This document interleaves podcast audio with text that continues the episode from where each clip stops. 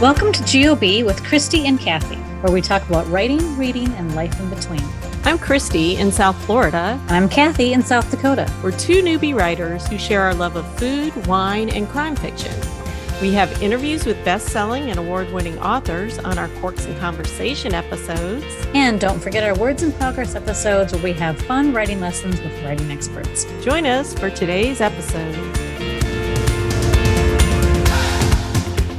Welcome to Corks and Conversation with Lisa Regan. I'm so excited to talk to her, Kathy. I mean, she's written and sold so many books, and I love her latest book, her deadly touch. Lots to love about this book. It's got a great, strong female lead um, with lots of depth, Josie Quinn. And if you're new to the series, like I am today, there's a lot to dive into and uh, can't wait to talk yeah. Yeah, I've already jumped back and added book one, The Vanishing Girls, to my um, to be read list. I really okay. enjoyed it. So before we get to talk to Lisa, let me tell you about her. She is the USA Today and Wall Street Journal best-selling author of, as we discussed, the Detective Josie Quinn series, as well as several other crime fiction titles. She has a bachelor's degree in English and a master's of education from Bloomsburg University. She's a member of Sisters in Crime, very important, International Thriller Writers, Crime Writers Association, Mystery Writers of America, and she lives in Philadelphia with her husband, her daughter, and her Boston Terrier, who you might see on her social media if you follow along, which you should. Mr. Philip, very, very formal name for her little terrier. Lisa's titles have been translated into several foreign languages. Okay, this is the thing I can't wait to talk to her about. She has reached an amazing milestone of 2 million copies sold since the Detective Josie Quinn crime thriller series launched in 2018. Before this book, Her Deadly Touch, before it was released. So I'm guessing she's a even bigger best-selling author by now. Lisa, welcome. It's so nice to talk to you today. Oh, it's a thrill to be here. I'm really excited. I love this podcast, so it's really exciting to to be a guest. Oh, thanks. Thank yeah, you. We're glad you're here. We're glad you're here. Um, so I guess before we yeah. get started with all the questions, we have to talk about the wine. Yeah, let's be serious. What are we all here to do? all right. So, yeah, so Lisa picked out the Barefoot Rose, which I could only get the giant bottle. Oh, well. Oh, that's a bummer. Problems. I know, I know. But it was still like 10 bucks, you know, and that's in Florida. but it, I love it because it's just refreshing, you know not not to mention that it's that it's cheap. And what is it? Price point. It says um, I can't hardly read it because I forgot to write this down, but it's ripe raspberry and juicy watermelon. Mm-hmm. At least that's what I could see of it. Okay, so Lisa, what do you have? You have a different label behind yours. Yeah, only because when I went down to get the rosé, it was not chilled. Mm, um, yeah. So this is notorious pink which is actually sounds pretty good too to go for yeah. mystery writing. I mean, it it tastes similar. It's maybe a, a little drier, uh-huh. um, maybe a little more expensive, but I love anything rosé. So it does have to be chilled though. It, yeah, that that uh, mine's on ice. Mine is too, actually, because that you know in Florida yeah. everything gets hot, and um, and I also put some sparkling water. Some t- actually, it's club soda well, in it because I like the spritzer kind of feel, and also I'm not a fan of the sweetness, but I like it a little bit because now I feel like I just want it tastes like strawberry ish, and I want to have some strawberries in there. And well, let's let's do a little... cheers to Lisa. Cheers, two million copies. Thank you. Cheers. Cheers to you. Yum yum. Yeah, that's that's, that's gonna go down very easy. we better get to some questions. yeah, because I got the big bottle here, Kathy. I know. Pace yourself. Okay. Pace yourself. All right, I'll try. okay, so I am just um, so impressed and um, kudos to you for such a successful series. Thank you. Really. So listen, I'm going to hold this book up again. We're going to do this a lot. Beautiful. Her Deadly Touch is number 12. Um, you do have other series and standalones, right? Yes. So, how have those kind of played into the Josie Quinn? Because I know you have, well, this is 12 and you have many more coming, right? Yes. They, um, those books were, one of them is, is a standalone, and then I have um, two that were part of a series that didn't get very far, and then two, a, a part of a series that also didn't get very far. So, those books are a little bit darker and more graphic than the Josie Quinn series. So, I kind of learned over time what or I tried to pay attention to what readers liked and what they didn't like and what they wanted and they didn't want. And um, they wanted less uh, less violence that happens on screen and more mm-hmm. focus on the mystery. And so that's what I try to do with with Josie Quinn and it, it has really worked. Great. You really also share so much about your character, your protagonist and her world allowing characters to really dive deep. How do you keep that going each time, each book? How do you keep that fresh? Oh, it's just I always try to make Josie grow in some way. Mm. So there's things about her character that will never change. Like she's always going to run toward the danger. She's always going to be obsessed with work. um, Does that feel always... familiar to you at all, Lisa? yeah. um, but other than than those things a strong sense of justice and that sort of thing i want her to try to grow with each book so each case i try to do a little touch on a little bit uh, how it affects her on a personal level this one really it goes yeah. deep into into her personal life and um yeah yeah this is the so, most emotionally intimate that that you've ever seen josie throughout the whole mm-hmm. series She's usually I really liked it though. I, I, did. Yeah, I can imagine because I could see how she was, and I thought it was so interesting the way that you um, showed her trying to come out, and you know how. It, I thought that and trying really, to tamp it down. You know, yeah. like that, yeah. That, those like, emotions can make her. They, I, you could feel the unmooring that she was facing and didn't like that feeling at all. And I just, yes. I mean, this is this is my first introduction to Josie Quinn, and I am with Christy. I I'm ready to go back. I oh, thank you. I mm-hmm. am. I'm in. I want to. I want to see her from the beginning. And so, what I'm wondering is, how far along do you know where she's going? Because this is 12. I'm, I imagine you're working on what number right now? Right now, I'm on. I'm, I'm still writing 13, only because I fell really behind this year and so then I'll as soon as that's I have a draft of that and I'll I'll get started on 14 and then I'm contracted for 20 as long as the fans wow. still want them. Wow. Okay, that's fans, exciting. That? You better you got you got to click that buy button. You want to know what's going to happen. wow, that so do you have kind of an arc where you see her going in the next 8? I mean in your mind at least, are you just going to handle it book by book? Well, I mean, a lot of it's book by book. We try to plan like three books ahead in terms of the longer story arcs mm-hmm. with her and the and the series regular characters. But uh, in terms of her own growth, mostly it's it's book by book, and and sometimes she'll surprise me by what she learns about herself and and what she's capable of and what she's not capable of. So it's kind of just fun to get onto the page and let her do her thing and see what happens. Wow, that's fun. That's fun. You know, this is really good crime fiction too, but she's a detective. And. I was like, how do you know how to be in the mind of a detective? I mean, did you, you know, have some previous life we don't know about, or did you just do a lot of research? Uh, it's mostly research. And I mean, I'm just, I'm very obsessive when it comes to things that I don't know. I, I do like if if a if a true crime sparks my interest, I mean, I, I will do a deep dive that will last weeks and weeks and weeks. And we had an experience in my family where two of our family members were murdered. So unfortunately, I had a front row seat to that whole oh, thing. Oh, from, horrible. Yeah, from the murders to the through the investigation to the trial and sentencing. Um, and then from from that point on i've just always tried to be in touch with with as many law enforcement members as will talk to me. Um, i do a lot of reading of you know biographies or just reference books or i've taken online classes. I go to um, murdercon um, which is where they get a bunch of us writers together and they give us classes on forensics and so i just try to like immerse myself into that world and and but i mean for me, I mean, even before all that research started, it was kind of like if mm, a lot of my books have to do with missing people.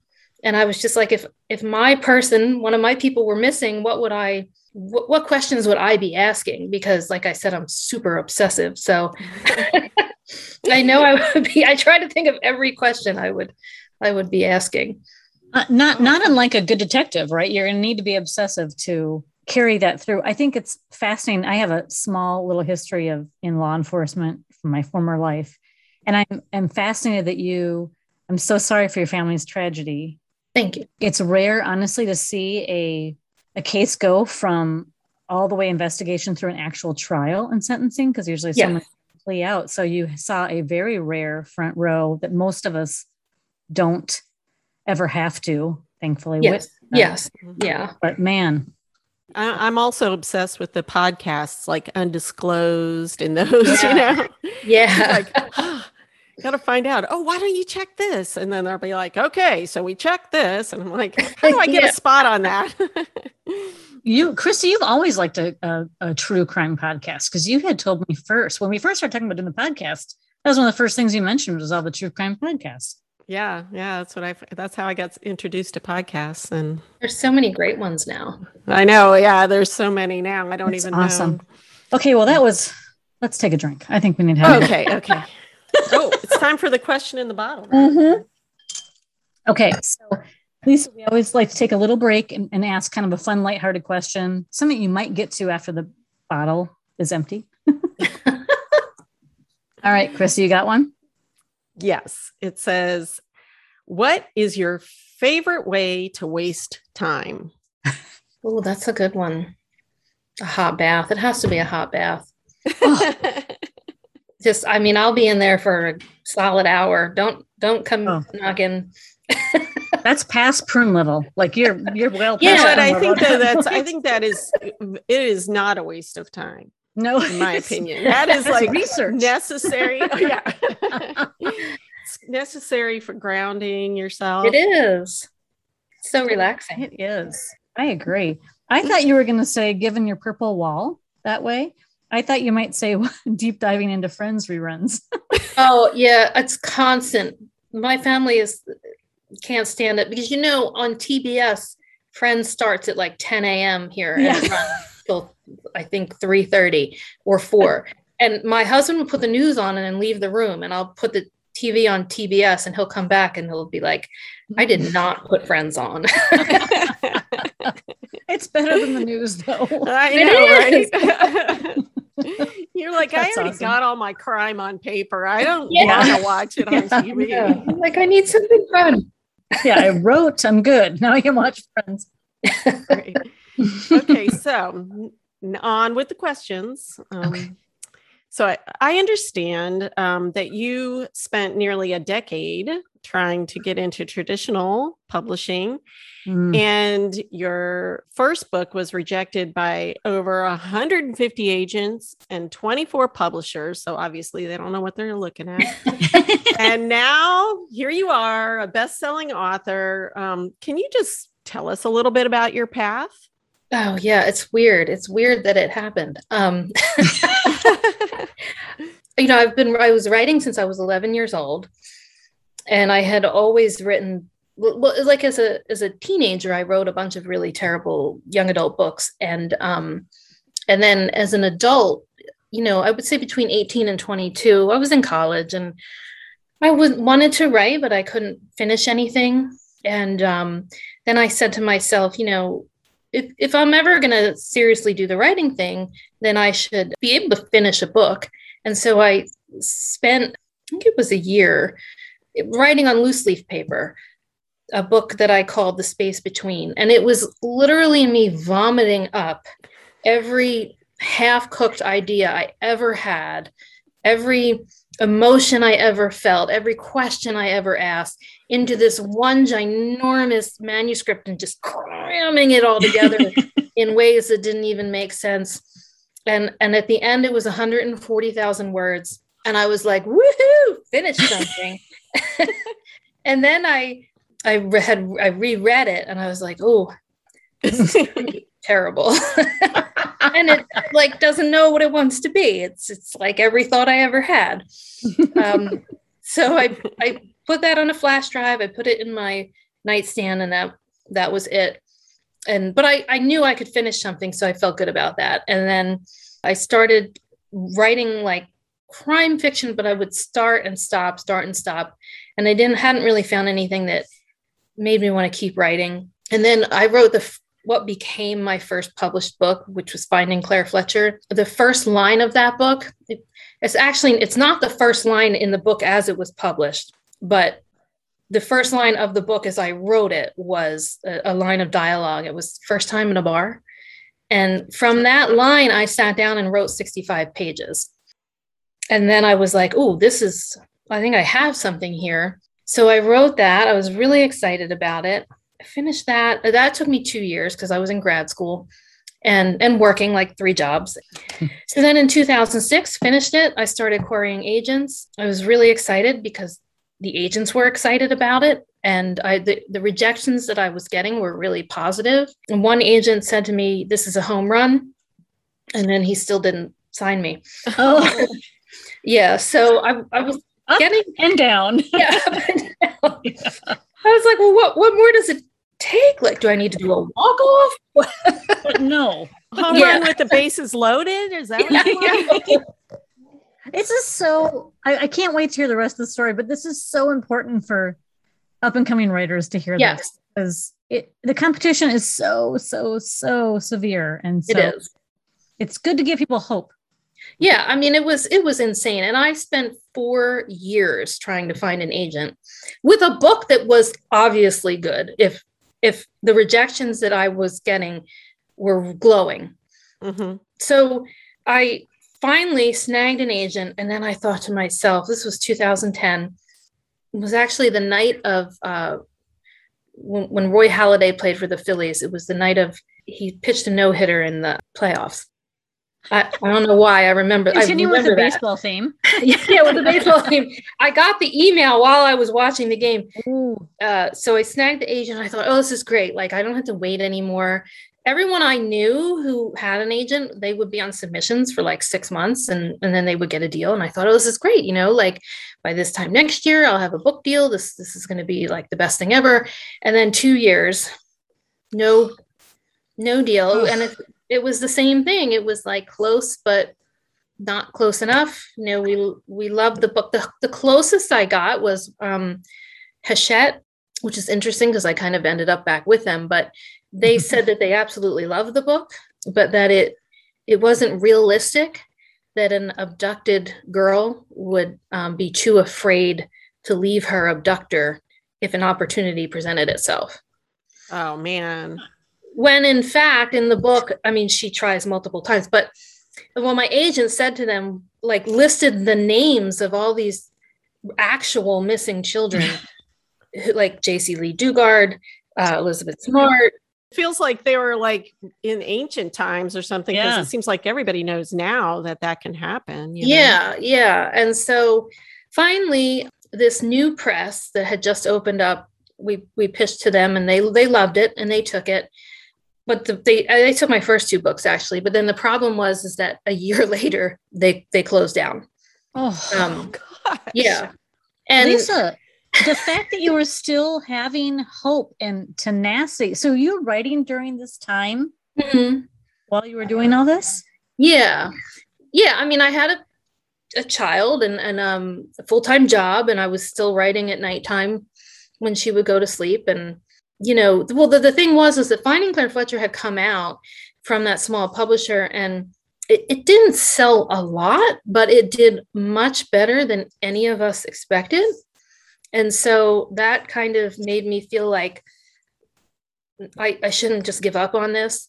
So then they they were willing to honor the contract, which was for, for three years. And then in the meantime, I had written another book and I kind of said to my agent, like, I don't want to spend uh, two more years in submissions with this. You know, my first couple of books are doing okay, especially from a small press, better than I expected, let's say. And I said, so I, I want to you to represent this book, but after like nine months, if nobody buys it, then I want it back and I'll just self-publish it. And she didn't want to shorten the time frame. And so I, I we said that I said that's fine, uh, you know, understand. And so I just self-published the book. You know, it sold five thousand copies pretty fast um, because by that time I had a, a, very small following. That's a pretty good following. It's a pretty good following, yeah. For like nobody knew me, mm-hmm. right? You know, small press, and so it had been out for a month, and this editor from Thomas and Mercer contacted me, which is an imprint of Amazon, and she was like, "Saw the book, read it, loved it. We'd like to publish it again." And of course, I was like, "Well, hell yes!" Finally, yes. You know, and then I had another one of those moments where I was like, "This is it," you know. Yeah. And and well, because so why wouldn't you? You know, yeah, I know you got to celebrate, but yeah, Thomas and Mercer. I was like, they yeah. and they're like mega huge now, but they, but you know, back then they they weren't as big as they are now, but you know, they were up there. I was mm-hmm. excited. So they they published the book, and you know, it did better than the first two. And that editor kept saying to me, "Oh, you really need to write a sequel. You really need to write a sequel, like as fast as you can." And I was like, as fast as I can. Like I have a full time job. like hello, kid, yeah. husband. You know, what do you mean fast? What does that even yeah. mean? uh, it's like, and I never wrote this book with the intention of of it being a series anyway. And so I was kind of like, look, you're gonna get what you get when you get it. I don't like really know what to tell you that about yeah, that. Like I have to make dinner and yeah, like I put my kid to bed. yeah. So um, so then by the time I wrote the sequel, I, I, I contact Thomas and Mercer, and like every person had left. Oh. Every per- my editor was gone. Uh, they never told me. She just they just like from top to bottom they had staff change and wow. And so I was like, oh well, that's awkward. But um, I have the sequel. I have this thing you guys wanted. Yeah, and so I mean, I forget the name of the gentleman that that was at that time there, but he was wonderful. I mean, he was really gracious, and he was like, "Of course, we'll we'll look at it. You know, it's it's no problem. I'll find a, an editor to take it um, and consider it." And so so he did. He found me a very lovely editor who took a look at it, and then ultimately they decided that the sales of the first book weren't good enough to to take a risk on a series. And so I was like, under, I understand there's no problem. I self-published that. And that sold, you know, not as well as the Thomas and Mercer book, but it was putting up pretty good numbers for me, you know. And then my my daughter just had like this this lengthy time where she was having all these terrible medical problems and so my writing was just kind of in the in the background and and I was kind of like, I don't know what I want to do. I, I think I'll just keep self publishing. I don't know if I want to work with a publisher anymore or an agent. And uh, while she was going through all of her, you know, very serious medical problems, I was like slowly writing a sequel to Finding Claire Fletcher. So when I finished it, I sent it to my friends, my writing friends who always read everything that I write. And they were like, you know, like, this is really good. You've like leveled up. So you really should pitch this to somebody, anybody.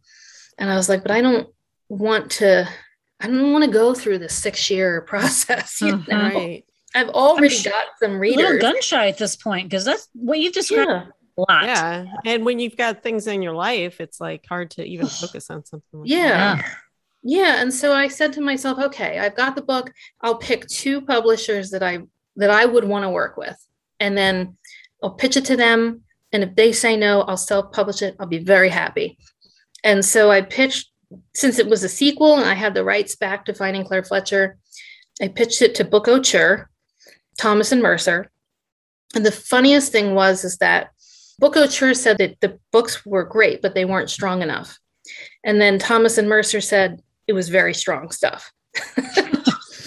and so Thomas and Mercer was like, "We'll we'll publish them," and and at the time, I mean, we were drowning in medical debt, um, and so I was like, "I I have to do whatever I have to do to to pay down some of this debt," and so I was like, "Sure, take the books, publish them. That's great."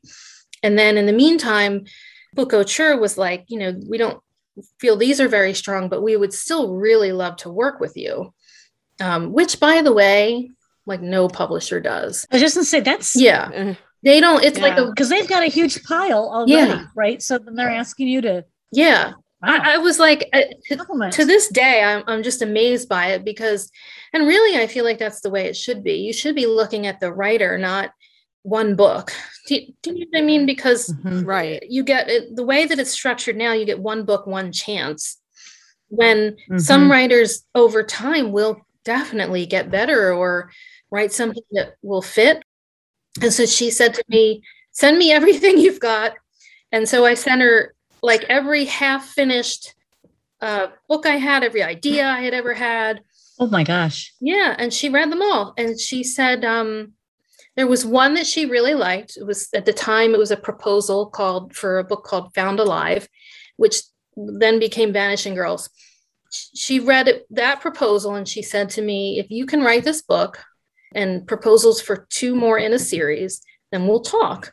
At that time, I was home like all the time because my daughter was recovering from these surgeries. And I was like, I'm not letting this like pass mm-hmm. me by.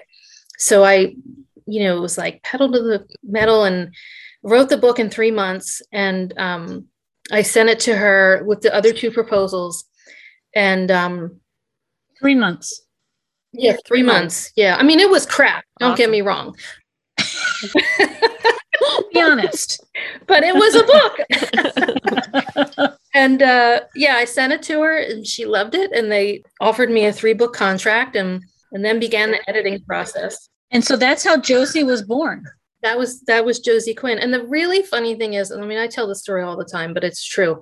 I I really thought after my last two series that failed to thrive that I would publish these three books, they would do okay, and then I would be right back out there on my own um, with another series that failed to thrive. So across those first three books it's a very complete story arc for Josie, and because I never ever expected her to do that well. Wow. So you're at 12 now. Mm-hmm. Was this all since 2018? All 12 of these books? Yes. Well, oh one gosh. and two I wrote in 2017. Wow. And then the rest I, You don't have a day job anymore. No, no. I Okay, good. I'll never be able to do it. I'm like, oh my gosh. and how's your daughter? Is your daughter doing good? She's doing or? great. Yeah. Okay. And good. I was writing at that pace it was it was like 2018 into 2019 i had a full-time job and i was writing like three books a year and i kept getting like all these having all these medical issues like at one point we thought i might have had a mini stroke i, I go to the neurologist he's like tell me about your life I tell him and he's like yeah you need to quit something um, stressed out. Yeah, and and you know they did all this testing, everything was normal, but he was like, I, "You need to like stop. You need to pick one thing." No, no. I was like, "Yeah, yeah, yeah, yeah." yeah and then I go to the stomach doctor because I'm like sick all the time, and she does the endoscopy, and she's like, "I've never seen a person with this much inflammation." And she's like, "So tell me, tell me about your life." And I'm like, oh. and then she says, "Well, you you need to like pick one thing." and do that because you're gonna like give yourself stomach cancer. And I was like, what? Yeah, whatever, you know. And then and then I'm in the ER for chest pains. Oh, no. the, the doctor's like, there's nothing wrong with you, you know? And he's like, tell me about your life. And I'm like, no, I'm not, you know. Do you sense a pattern? Yeah. Did you find like, hmm? Well, then so my so then the guy says you got to go to your cardiologist. So I go to the cardiologist. My husband is there. We're sitting in the room. The cardiologist gets up to get something there's nothing wrong. You know, he's like, he's like, thankfully, yeah, he's like, you're, it's stress. It's what you have is stress. He said the same thing. You need to pick one thing. And so he leaves the room and my husband is like, like, this is enough now, you know, so what's it going to be? yeah. Is it going to be writing or is it going to be your full-time job? And I was like, well, what do you think? And he's like, I think you should do what you want to do, you know, and we'll figure the rest out, but you just can't continue at this pace. Wow and i was like okay well i want to i want to write and he was like mm-hmm. fine as soon as we get home you're writing your resignation letter and that's that and when that's what we did wow that's so good wow so supportive yeah. and yes and now it's where it's paying off i think i hope yeah okay so this has to lead me into now that you've once you committed just to writing Yes. Yeah, not two full time jobs. What's your daily? Do you have a daily grind? Do you have a day like? Are you a pattern person? No, I tried to do that. Um, I so I what I have figured out in these last two years is that one is I have really weak executive function, so I'm not well. Like my brain is not. I'm not well organized. Um, I was like, yeah. yeah. um, I've never heard it described that way. Weak executive function sounds. Yeah, it sounds better than flighty as hell. It does. yeah so um, i'm not good at being or i'm not i'm not good at it being organized. And so then i took this class um, with becca syme s-y-m-e and it's called write better faster. But it, it doesn't teach you how to write faster necessarily but what she does is she does all these personality tests and she figures out what works for you and what doesn't. Ooh. and so so I, I go into the class we do all this testing and then i have the one-on-one with her and she's like listen here's like 50 things that are never going to work for you. Not ever. So stop doing them now. And i was like wow really? She's like yeah really. It's a waste of time. Stop immediately. And then she's like i'm going to tell you what is going to work for you. And then she gave me like a list of 12 things. She's like you need to do these things instead. And so what we figured out was that I am like when I write, it's like giving, it's like gestating and then giving birth. So I will think about my idea and take in lots of other creative things for months before I'm ready to sit down and, and write it. And so during that time, I'm, I'm outlining, I'm taking notes, I'm going back and forth with my editor, I'm thinking about the, the book all the time. And then at some point, like four to six weeks before the first draft is due, that's when I sit down and and and then I write it. And then for like that time, I don't do anything else. Like my family knows not to talk to me. My husband just slides food across my desk, comes back for the empty plate. like I'm not, I'm I don't take phone calls, I don't go to things, I don't do anything wow. except for that. And for me, I know it sounds stressful, but it's so much less stress because I'm right. like, this is my process and this is, and it always gets wow. done. Ah. Yeah, I, I can see that because it's when you have so many other things around that you yeah. get distracted. And I mean, I don't think I could write a whole book in that short a period of time, but I do remember when I finished the one that I finished, it was like I had to do the same thing. I just had to say, okay, all you people that call me all day long yeah. and do all this. I'm not answering the phone till this time of day. And I just, you know, and yeah. that's the only way, you know, because you just immerse yourself in it. Yeah, it's an immersive thing. I love the concept of what this um say her name again. Becca Syme. Becca Syme. We'll have to put that link on our Yeah, she will revolutionize your I am um, I'm in. yeah, because I try yeah. to do the everyday sit in my and I do I do sit at my desk every day for a few hours, but most of the if I, if it's not in that crunch period, what I'm doing is research. I'm outlining. I'm just writing down notes. I'm like writing questions.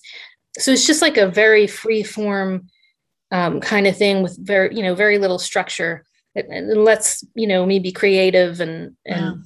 And that sort of thing. And then by the time I sit down to write, I mean, the book's pretty well mapped out. It's just a matter of going scene by scene mm-hmm. and writing it love the concept of knowing yourself and then doing what works yeah. according to that. Yeah. That is, I mean, that's just beautiful. We're gonna have to do that. I know. Yeah. Once you take the guilt out of it, it's like it's the best experience. What a concept. so yeah. I have to ask now, especially with what you just described. Yeah, take a drink. My God, we all need to take a drink. I need a drink after that big story. That's so good. So, what is now the best part of the writing life for you? I, the best part is the flexibility. Mm. Honestly, because my like during the time when my daughter was having she was having surgeries and had to go to physical therapy and and there were so many appointments and it was like I had to I mean my boss was uh, the most wonderful generous human being uh, I mean on earth with me with the, with all of that, you know and, and so I was very, very, very lucky to have a boss who was like, do what you need to do and your job will be here. Mm. because other i mean i don't know what would have happened to us if if he hadn't been like that mm-hmm. but i always felt guilty because i'm missing work and things need to get done at, at the office you know mm-hmm. and and i would be in a doctor's office have the calls forwarded to my cell phone trying to you know take the calls and be at this appointment and and so it's really nice now to have the flexibility where if i need to take her to an appointment i can or just just anything you know it, my my mom was diagnosed with metastatic breast cancer and and now i can take her to her appointments if i need to. I mean the the flexibility of being able to be there for the people in mm-hmm. my life is just like it's liberating. Mm, that's, that's, beautiful. great. yeah that's beautiful. All right christy. Before we go we have one final question that we ask all our authors which of your characters would you like to share a meal with and what would it be? I would like to I I mean this is so cliche, but um it would have to be Josie. And then I would ask her about all the stuff that, you know, I don't know yet. and it would probably be seafood because she likes seafood and so do I. Mm. So do I. I do too. I'm hungry now. All right. Okay, so great. listen, let's hold up this book one more time. Her Deadly Touch, number 12 in Josie Quinn. It's out now. It's been out since August. Yes. And go get it. It's fantastic. And then you'll have 11 more to read after yeah. that. I loved this book. Thank you. I loved it. Loved it. Loved it. And I can't wait to go back now and start all over at the beginning. it's so great when you have a huge backlist. I know. I know. I'm so excited. I love that. So our listeners are going to want to know more about you, Lisa. Like, so where should they go to get their answers that they want to know about? Um, probably the the central location, which will take you anywhere else you need to go, would be my website, which is www.lisaregan.com. It's L I S A R E G A N. Dot com. And I just want to say really quickly um, if you're on Facebook, you should come over and uh, follow my Facebook page, my author page, even if you don't read my books, because we do giveaways over there mm. like several times a week. We do mugs, we do swag, we do if I or my assistant, if we find a a book that we love or an author that we love, we will give away their books because we want other people to read them. Oh. So don't even have to come for me. Just come to the giveaways. We will uh, we will great. put that link yes. in all of our information too because that is super awesome. I got to tell you, it's been a fun conversation. You could do it again. It would be, but thank you. Cheers. Cheers, Lisa. Thanks for joining us for today's episode. Subscribe to our podcast on our website, gameofbookspodcast.com, or wherever you listen to podcasts. And if you liked what you heard, you can give us a five star rating or review. You can also subscribe on YouTube where you can watch and listen. On GameOfBooksPodcast.com, you can find all the information about what we talked about on this episode. And you can sign up for our newsletter and enter our fun contests and giveaways. We also post our stories and links on Instagram, Facebook, and Twitter. Hope to see you there. I can guarantee you that we had fun today. And we hope you did too. Cheers.